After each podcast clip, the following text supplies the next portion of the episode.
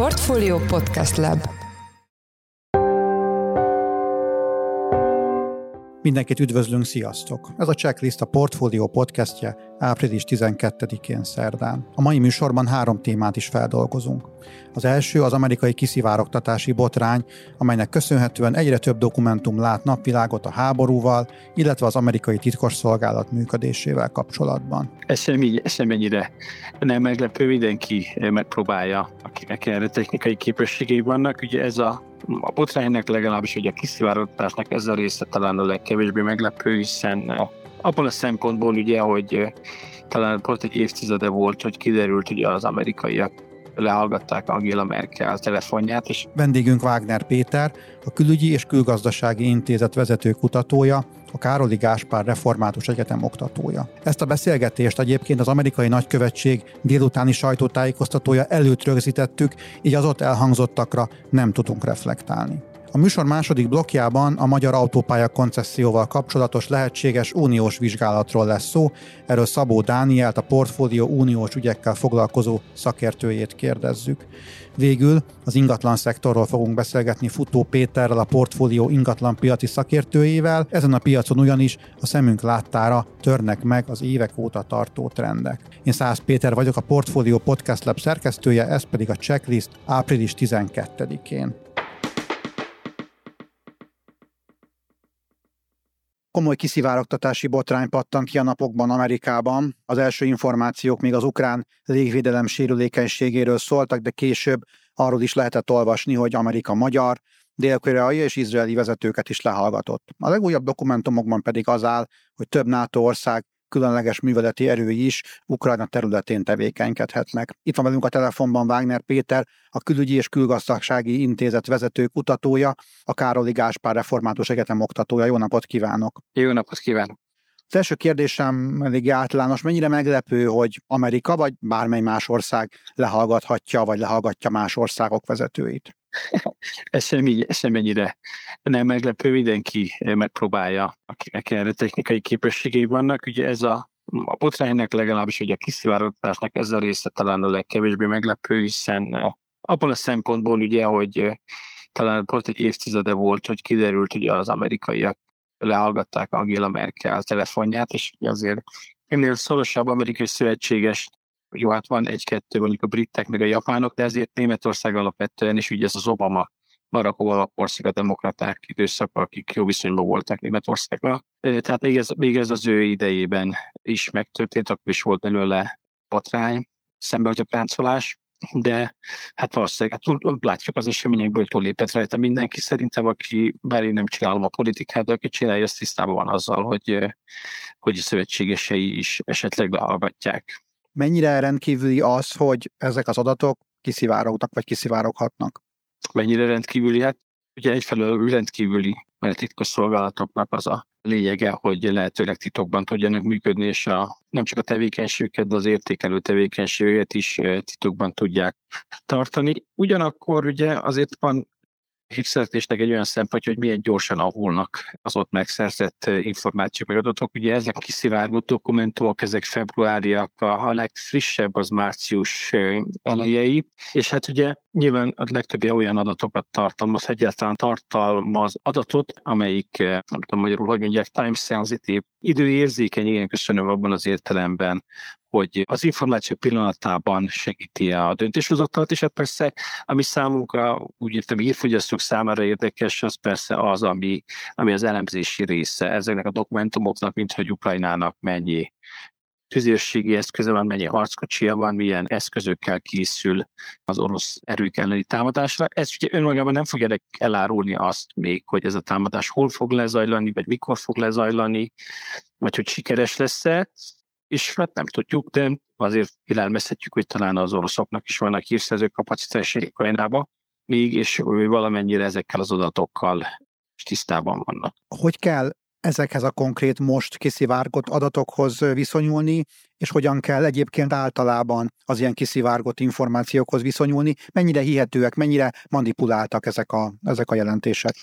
Hát ugye ez a, ez a másik kérdés, ugye, hogy azt látjuk, láttuk vagy hallottuk egy-egy dokumentum kapcsán, hogy azok már manipuláltan kerültek fel. Ugye ez ott az akkor kapott nagy nyilvánosságot, amikor a orosz és amerikai hírszerzés által közölt vagy becsült ukrán és orosz katonai veszteségekről volt szó. Ott úgy tűnt, hogy a, az orosz veszteségekről szóló adatok feltétlenül alacsonyak, még azoknak is ellentmondanak, amelyeket már korábban az amerikaiak kikocsogtak, vagy nyilvánosságra hoztak, és aztán arról megállapították, hogy, hogy azokat már manipulálták, de a dokumentumok nagy részét nem piszkálták meg. Ugye itt olyan dokumentumokról van szó, talán ez érdekes, amelyek, amelyek nem egy, tehát nem úgy kerültek nyilvánosságra, hogy eredeti fájlok, vagy Word dokumentumok, vagy PPT dokumentumok, hanem valaki hozzájutott, vagy megszerzett, kinyomtatott hírszerzési jelentésekhez, és ezeket a kinyomtatott hírszerzési jelentéseket lefotózta valahol, és ezek a fotók keringenek az interneten. Hogy kell őket értékelni? Ugye jellemző, hogy mivel ezek hírszerzési anyagok mindig benne van egy olyan faktor, hogy, hogy elhisszük ami benne van, nem csak azért, mert ez a konkrét példa a manipulálást, manipulálást mutatott, hanem azért is, mert ugye látunk már olyat, hogy mondjuk egy, egy hadművelet, mondjuk itt Ukrajna kapcsán, ugye sokat beszéltek tavaly arról, hogy hol fognak indulni ukrán hadműveletek, és aztán azok valahol máshol indultak, úgyhogy például az orosz katonai bloggerek azt arra hívták fel a figyelmet, hogy, hogy óvatosan fogyassza mindenki ezeket az információkat, mert ezek egy, egy ukrán manipulációnak a, az eredményei. Az ukránok megpróbálták ugye a jelentőségét csökkenteni a dokumentumoknak, mondván, hogy ezek nem árulnak el róluk túl sokat, hiszen már elavultak, és majd később majd mindenki meg fogja látni, hogy mi fog történni, tehát majd az idő fogja bebizonyítani utólag, hogy, hogy ezek a dokumentumok, vagy ezek az ott, ott szereplő információk eh, mennyire pontosak vagy helyesek voltak. Én azt mondanám egyébként, engem, engem igazából az lepett meg a kiszivárogtatásban, hogy ahhoz képest, hogy milyen sokan férnek hozzá amerikai hírszerzési információkhoz, ahhoz képest milyen ritkán vannak ilyen, ilyen botrányok. Ugye az Egyesült Államokban, ha jól olvastam, 1,3 millió embernek van nemzetbiztonsági átvilágítása, és valamilyen szintű hozzáférése titkos dokumentumokhoz.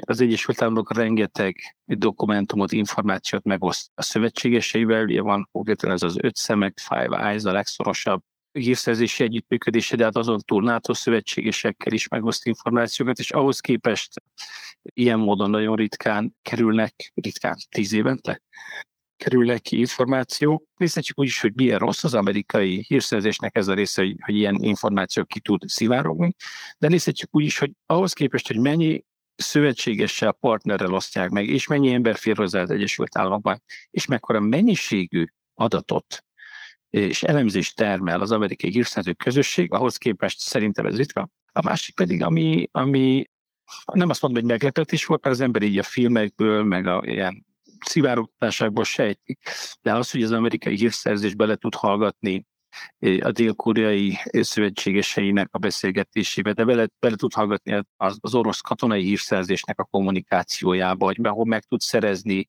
olyan orosz haditerveket, amelyek egy, egy későbbi, tehát egy tervezés alatt álló hadműveletnek a részleteit tartalmazzák.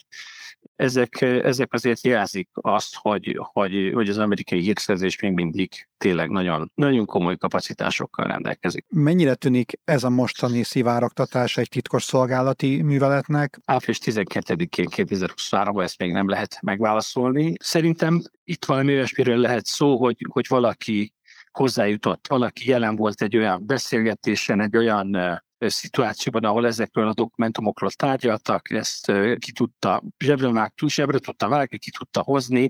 Én nem hiszem, hogy azzal a, a szándékkal tette, hogy ezt, hogy ezt az orosz titkos szolgálatoknak, vagy hírszerzésnek eljutassa. Szerintem, ha ez így lett volna, az oroszok nem hozták volna nyilvánosságra, vagy nem szivárogtatták volna ki. Vagy nem töltötték fel azokra az oldalakra, ahol, ahol ez először felbukkant. Ez valakinek a magánakciója volt, ami így első alásra bármilyen hihetetlen, de talán nem igazán értekelte, vagy fogta fel azt, hogy ennek a, ennek a nyilvánosságra, és nem is nyilvánosságra hozta, de nyilvánosságra szólna, leküldte volna valamelyik orosz lapnak, vagy amerikai lapnak, vagy német lapnak, hogy hozza le, hanem, hanem, hanem valami azonnal, hogy ezt meg privátban valakinek megmutatja, vagy valamit bizonyít le, és utána ez, ez felszivárgott a nyílt netre. Akkor a végére hagytam egy érdekes kérdés, nyilván nem szeretnék most itt összeesküvés elméleteket gyártani, de a kérdés, hogy kinek állhat érdekében egy ilyen szivárogtatás, ugye az, hogy mondjuk gyengül az ukrán légvédelem, az az oroszok számára lehet egy, egy, egy pozitív hír, de itt van még rengeteg más, más információ is. Lehet ezt sejteni, hogy, hogy, hogy kinek álltott érdekében?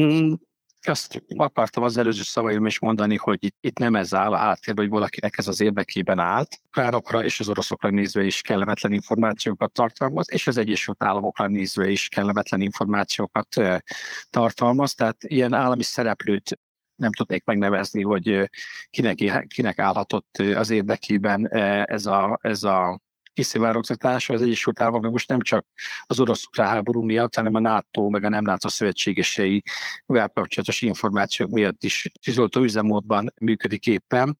Úgyhogy ezt, ezt én egy ilyen egyéni akcióra gondolom, ahol, ahol valaki nem nagyon fogta fel, hogy mi lesz a, a tetteinek a, a következménye. Köszönjük szépen az elmúlt percekben Wagner Péter, a Külügyi és Külgazdasági Intézet vezető kutatója, Károli Gáspár Református Egyetem oktatója volt a vendégünk. Köszönjük, hogy a rendelkezésünkre állt. Én köszönöm.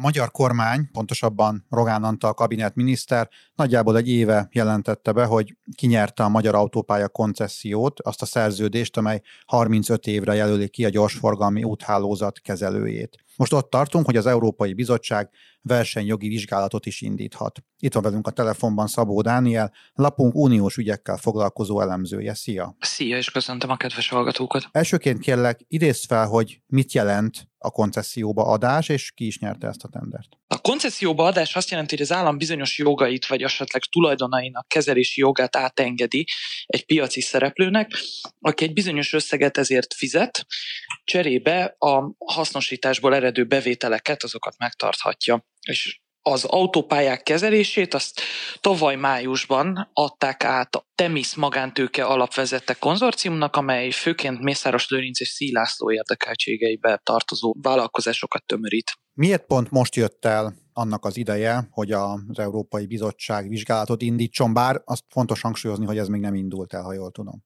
Valóban nem indult még el, egyelőre egy bejelentés érkezett egy piaci szereplőtől, aki aggályosnak tartotta valamilyen versenyjogi szempontból ezt a koncesziós eljárást, valamint a magyar autópályák kezelésének kiadását.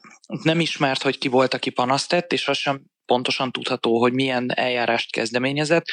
Azonban miután az Európai Bizottságnak önmagában nincsen arra joga, hogy egy koncesziós eljárást magától vizsgálni kezdjen, hanem ezt a piaci szereplők bejelentéséhez kötötték az irányelvben. Így tulajdonképpen azért csak most indulhat ezzel kapcsolatban eljárás, vagy előzetes értékelés, mert érkezett egy ilyen panasz Brüsszelbe ezzel a magyar konstrukcióval kapcsolatban. Mit mond a hatályos a magyar szabályozás, és mit mond az uniós irányelv? Azért kérdezem ezt, hogy mégis milyen problémával szembesülhet majd a magyar kormány egy ilyen vizsgálat nyomán. Itt kétféle probléma lehet. Az egyik, amelyet nekem Brüsszelből jeleztek, az az, hogy a koncesziós eljárások esetében gyakori, hogy az alvállalkozói kör is kötött lesz, nem csak azok, akik megnyerik magát a kezelési jogot. Így például aggályos, hogy milyen alvállalkozók, beszállítók vehetnek majd részt a későbbi beruházásokban, és ott megfelelően érvényesülnek a versenyfeltételek, vagy ugyanazok a szereplők, esetleg azoknak a leányvállalatai lesznek érdekeltek egy ilyen projektben. Ez főként a kis és középvállalkozásoknak lehet hátrányos, akik egy-egy ilyen területen érdekeltek, tehát mondjuk például egy autópálya kezelés esetében mondjuk az, aki a vízelvezetést megcsinálja, vagy a szalakorlátot gyártja, felújítja, de ezek csak példák, tehát nem konkrétumokról beszélünk, de ilyesmi lehet az egyik aggály. A másik pedig az, hogy a hatályos irányelv szerint az öt évet meghaladó időtartamú koncesziók esetében a maximális időtartam nem lehet hosszabb, mint ami észszerűen elvárható, valamint annál tovább sem tarthat, hogy a befektetett összeg megtérüljön. Ezekben az esetekben azt vizsgálja az Európai Bizottság, hogyha mondjuk 35 évre megkap valaki egy bizonyos koncesziós jogot, és ebben ő X mennyiségű kötelezettséget vállal, tehát hogy mennyit fizet ezért a magyar államnak, és hogyha ennél jelentősen nagyobb profitja keletkezik a koncesziós jogból, akkor az automatikusan elindíthat egy olyan eljárást, amelynél módosítani kell ennek a koncesziós szerződésnek a kereteit. Indokolt esetben akár egy megismételt eljárás is lehet, bár ez nagyon ritka az Európai Uniós versenyjogban. A kérdésem, bár nyilván ezt nehéz megmondani, de milyen következményei lehetnek egy ilyen ügynek? Ugye itt elindulnak lassan a közbeszerzési eljárások, elindulnak a munkálatok. Szó van arról, hogy a, az M7-es autópálya a Székesfehérvár felé is háromsávos lesz. Tehát megakaszthat-e egy ilyen vizsgálat, és esetleg annak valamiféle következménye egy munkálatot, vagy azért erre nem kell számítani? Maga a vizsgálat még nem, de hogyha kedvezőtlen ítéletet hoz az Európai Bizottság, az már megakaszthat akár ilyen folyamatokat, bár ilyenkor is várható az, hogy az Európai Bíróságra továbbítják az egész ügyet, ahol aztán még tovább húzódhat. Maga az Európai Bizottság jellemzően 6-9 hónap alatt szokott lefolytatni egy teljes körű vizsgálatot. Ez mondjuk a koncesziós szerződések komplexitásától is függ, valamint attól, hogy hány szereplő érintett benne, pontosan milyen jellegű feladatokat vállaltak és egy bírósági eljárás az pedig a kilenc hónaptól egy évig terjedő skálán szokott mozogni az ilyen hasonló hosszú távú szerződések esetében. Mint említettem, a legvalószínűbb forgatókönyv az az, hogy ha valamilyen problémát is találnak, akkor annak a módosítását fogják kérni a koncesziós szerződésben. Nagyon valószínűtlennek tűnik az, hogy egy teljes körű megfordítása lenne a magyar autópálya kezelésnek. Tehát az, hogy akár az egész koncesziós struktúrát Brüsszel versenyjogilag tilalmazottnak találja, akár az, hogy esetleg egy megismételt eljárást írjanak ki. Sokkal valószínűbb az, hogy részegységek módosítását kéri, majd esetleg ott új eljárások lefolytatását. Most előbb mondtál időpontokat, hogy nagyjából meddig tart egy ilyen vizsgálat, meddig tarthat egy bírósági eljárás, akkor valószínű, hogy, hogy akár maga a, a téma az évekig is valamelyest meghatározhatja ezt, a, ezt az ügyet? Igen, és nem is lenne példanélküli, akár az Európai Bizottság és Magyarország viszonyában, akár más uniós tagállamok esetében. Tehát nem egyszer egy ilyen ügy az a másfél-két éves húzamon át jelent a felek között. Tehát akár az is előfordulhat, hogy 2025 végéig is eltarthat egy ilyen eljárás, de itt azért azt fontos hangsúlyozni, hogy egyelőre egy előzetes értékelést hajt végre az Európai Bizottság, amiben felméri azt, hogy az elévezetett panaszoknak lehet-e jogalapja, mekkora valószínűséggel jelent ez versenyhátrányt más piaci szereplőknek, akik mondjuk a koncesszióban nem érintettek, és akkor ennek függvényében dönthet a módosításról. Köszönjük szépen, akkor fogjuk követni szerintem itt a checklistben is ezeket az eseményeket. Szabó Dániel, lapunk uniós ügyekkel foglalkozó elemzője volt a vendégünk. Köszönjük, hogy mindezt elmondtad nekünk. Köszönöm, hogy meghallgattatok.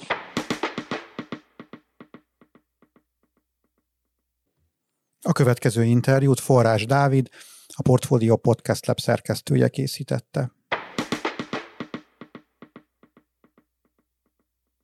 Turbulens éve volt eddig a magyar ingatlan piacnak, azt biztos nem túlzás mondani, hogy megtört az elmúlt évek lendülete, ugyanakkor nincs szó teljes lefagyásról, továbbra is van, hogy több milliós négyzetméter árral várnak vevőket budapesti lakóingatlanok, bár a befektetési célú vásárlás a magas kamatok miatt visszaszorult a nyaralók piacában, akár lehet is még fantázia a részletekkel kapcsolatban. Itt van velünk Futó Péter, a portfólió ingatlan piaci elemzője. Szia Peti, üdvözöllek a műsorban. Szia Dávid, köszöntöm köszöntöm a hallgatókat. Kezdjük ott, hogy hogy áll az új lakásépítések dinamikája Budapesten. Ugye azért ez jól tudja mutatni egy lakáspiacnak a, az egészségességét, és hát jelentenek-e még új projekteket, vannak-e még korábbi építkezésekből új lakások, tehát milyen dinamikák érvényesülnek ezen a fronton? De összességében valamennyire az új lakáspiacra is az jellemző, ami egyébként a lakáspiac többi területére, hogy csökken a kereslet, valamelyes csökken a kínálat is, tehát most kevesebb lakást jelentenek be, kevesebb új projektet jelentenek be, mint az elmúlt években.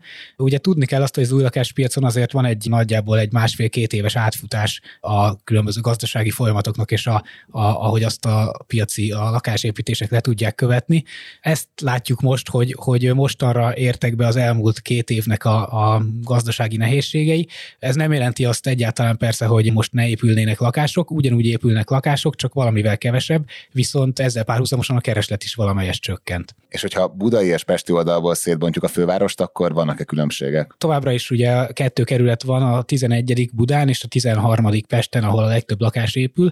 Nagyjából egyébként ugyanazok a kerületek a, a népszerűek a lakásfejlesztők körében most is, mint az elmúlt években. A már említett 11., 13., illetve akár a 9. kerületet lehet még kiemelni a Pesti oldalról. A, a külsőbb kerületekben pedig valamivel kevesebb lakás épül, és kisebb projektek is. És hogyha a számokat nézzük, akkor mit lehet elmondani, hogy körülbelül mennyi új lakás vár most vevőket Budapesten, és mekkora részét jelentették be idén? Nagyjából valamivel több mint 6000 új építésű lakást várja most a tulajdonosát. Itt persze nem arra kell gondolni, hogy ennyi már elkészült piacon lévő lakás van, hanem nagyon gyakran ezeket továbbra is akár tervasztalról, vagy akár még építés alatt lévő projektekben kínálják eladásra. Viszont a csökkenés az itt is látszik, hiszen az idei első negyed évben mindössze 840 új lakást jelentettek be, úgyhogy ha ezt felszorozzuk négyel, azért látszik, hogy ez a mostani 6000-es kínálat a következő egy évben csökkenhet. És árak tekintetében miről beszélhetünk? Folytatódik az elmúlt évek ilyen brutális növekedése? Hát ugye az árakban az elmúlt két évben egy nagyon erős emelkedés ment végbe. Volt olyan év, hogy nagyjából egy 30%-kal mentek feljebb az árak. Most az idei első negyed évben már ezt nem látjuk, tehát minimálisan néhány ezer forinttal kerülnek többet csak négyzetméterenként az új lakások, mint a tavalyi utolsó negyed évben. Ez azt jelenti számszerűen, hogy 1 millió 430 ezer forintba kerül most egy átlagos budapesti új lakás, és hát Buda és Pest között itt is megvannak a különbségek, hiszen Budán a budai kerületek átlaga több mint másfél millió, 1 millió 580 ezer forint, míg a pesti kerületeknek az átlaga valamivel alacsonyabb, 1 millió 370 ezer forint. Jó, hogyha a kerületek szintjén nézzük, akkor milyen eltérések vannak? Hát továbbra is a belvárosból az ötödik kerület az, ami nagyon kiugrik, a budai oldalról az első, a második és a tizenkettedik kerület. Itt, ha a négyzetméter árak szintjén nézzük, akkor az ötödik kerületben már átlépte a két és fél millió forintot a négyzetméter ár. Ugye itt hangsúlyozunk, hogy új lakásokról beszélünk, és egy viszonylag szűk kínálatról és hát a, a, a pesti kerületek olcsóbbak, különösen a perem kerületek, ahol még azért mindig találni egy millió forint alatti négyzetméter áron is új lakást. Mi most a csúcsprojekt Budapesten, most nem a konkrét névre kérdezem, hanem hogy ez hol épül, és milyen árakkal futnak ott a lakások. Az az érdekes, hogy még az ötödik kerület és a már említett második, tizenkettedik kerületek a legdrágábbak. Az abszolút csúcstartó projekt az mégsem ezekből a kerületekből került ki, hanem egy hatodik kerületi beruházás az, ahol a lakásokat egyébként darabonként több mint egy milliárd forintért kínálják eladásra. Fontos, hogy ez kínálati ár, tehát korán sem biztos, hogy ez hamarosan gazdára fog találni, de ez egyébként 4,5-5 millió forintos négyzetméter árakat jelent. Ugye nemrég volt a portfólió építőipar 2020 2023 konferencia, itt milyen várakozásaik voltak a következő évekre a piaci szereplőknek? Nagyjából az építőipari szereplőknek is az a várakozása, ami egyébként a lakáspiacon is már látszik, hogy a következő egy-két évben valamivel alacsonyabb lehet a piaci dinamika, kevesebb beruházás indulhat, várhatóan kevesebb projekt lesz, és az ágazati szereplők arra számítanak, hogy valószínűleg a következő egy-két évet még ez a, ez a lassulás fogja jellemezni, utána bíznak abban, hogy jöhet újra erősödés. Arról sokat beszéltünk, hogy a, a magas kamatok miatt a befektetésű célú vásárlók azok eltűnhettek a, a piacról, de mennyire érheti meg most nem a fővárosban, hanem inkább a felkapottabb nyaralóvezetekben ingatlant venni, itt esetleg csökkennek-e már az árak, szóval itt milyen dinamikák érvényesülnek? Igazság szerint azért nem tűntek el teljesen a befektetők, inkább egy olyan, olyan folyamat jellemző, hogy próbálnak bizonyos befektetők magasabb hozamú ingatlanra cserélni a már meglévő ingatlanjukat. Most, ha fővárosra még egy kicsit kitekintünk, akkor az látszik, hogy mondjuk külsőbb kerületekből esetleg rövid távú kiadásra átállni a belső kerületekben lakást vásárolva, illetve hát a Balaton az, az egy más kérdés. Azt mondják az ottani értékesítők, hogy már ott is érezhető a lassulás.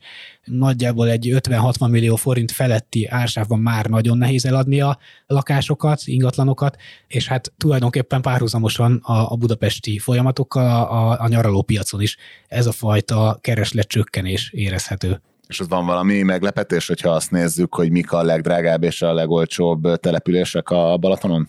Ugye Balatonnál az árak azok azért lehetnek kicsit félrevezetők, mert egy-két új projekt nagyon befolyásolhatja az átlagot, hiszen ugye nagyon kis településekről van szó, és hát az utóbbi években azért, azért láttunk olyat, hogy egy kis településen akár egy 100-200 lakásos társaság felépült, aminek az árai nagyon felhúzták a kínálati átlagot, de ennek ellenére, ha most megnézzük a használt és az új lakások együttes kínálatát, akkor azt látjuk, hogy a legdrágább település az Tihany, ahol közel 1,8 millió forint az átlagos kínálati négyzetméter ár. Fontos ezt hangsúlyozni, hogy kínálati, hiszen ebből még azért az alkú, az egyre nagyobb alkú lejöhet.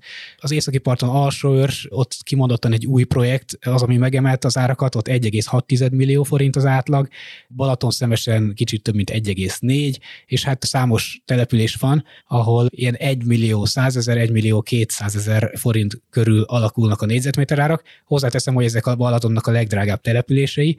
Ha a legolcsóbbakat nézzük, akkor ahol nem közvetlen vízparti településről van szó, vagy esetleg nagyon rövid a vízpart, vagy nehezebb lejutni a vízpartra, ott már akár 4-5-600 ezer forintért is vannak eladó lakások, például Balaton Endrét, Balaton Rendes, Balaton Szentgyörgy és ehhez hasonló településeken akkor azt erősítsük meg, hogyha valakinek alsó őrsön van egy kádárkockája valahol a hegy tetején másfél kilométerre a Balatontól, akkor most ne kezdje el ehhez az árhoz igazítani az ingatlanját. Így van, valószínűleg nem fogja tudni 1 millió 600 ezer forintos négyzetméter áron eladni, sőt jelentősen olcsóbban. Terjünk egy kicsit vissza a Budapestre, ugye április 21 és 23 között jön a portfólió lakáskiállítás, ez pontosan hol kerül megrendezésre, és mire számíthatnak azok, akik kilátogatnak? Így van, idén 13. alkalommal rendezzük már meg a portfólió lakáskiállítást, ami ezúttal április 21 és 23 között a MOM Sport Uszoda és Rendezvényközpontban várja a látogatókat. A helyszínen ott lesznek a legnagyobb hazai lakásfejlesztők, ugyanakkor a lakásfejlesztők mellett számos a lakáspiachoz kapcsolódó vállalkozó, piacon érdekelt kisebb cég is jelen lesz, akár a lakásfelújításokról van szó, akár különböző családtámogatásokról, mindenki megtalálhatja a saját maga számára megfelelő témát, és fontos elmondani azt, hogy ez egy háromnapos rendezvény, minden nap 10 és 18 óra között várjuk az érdeklődőket, és a szombati napon délután egy lakásklubbal, egy workshoppal is készülünk, ahol az érdeklődőknek különböző előadásokon és panelbeszélgetéseken keresztül fogunk a lakáspiacról beszélni, és természetesen ez egy interaktív program lesz, tehát minden érdeklődő felteheti majd a saját maga kérdéseit. És tudsz egy-két példát mondani, hogy miről fognak szólni ezek a panelek? Igen, a lakáspiacnak az aktuális kérdéseiről, a lakásáraktól kezdve a lakáspiaci keresleten keresztül beszélünk az új lakásokról nagyon sokat, és hát természetesen, ami most egy sláger téma, az a épület energetika, tehát a rezsiköltségek hogyan csökkenthetők,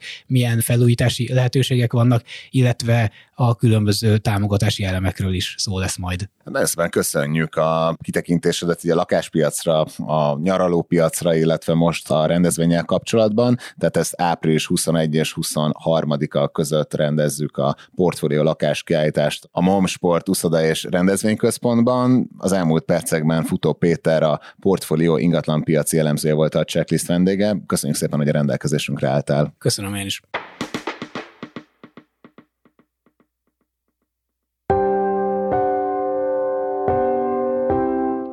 Ez volt már a checklist, a Portfólió munkanapokon megjelenő podcastje. Ha tetszett a műsor és nem tetted volna, iratkozz fel a Portfólió Checklist podcast csatornára valamelyik nagyobb platformon, például Spotify-on, Apple vagy Google Podcasten.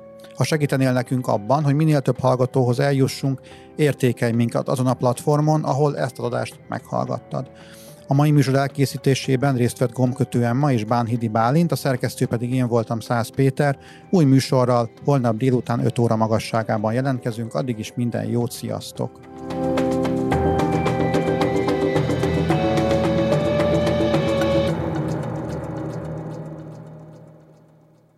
Reklám következik.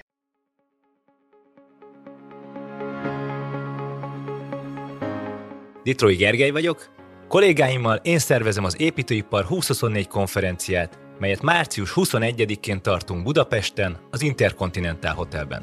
Az egész napos rendezvény a hazai építőipar talán legfontosabb üzleti találkozójává nőtte ki magát az elmúlt években. Idén kiemelt figyelmet szentelünk az újraérkező EU-s pénzeknek, a szektor új kereteit meghatározó állami szabályozásnak, és persze a továbbra is kihívásos gazdasági környezetnek. Jöjjön el ön is, További részletek és jegyek a portfolio.hu per rendezvény oldalon.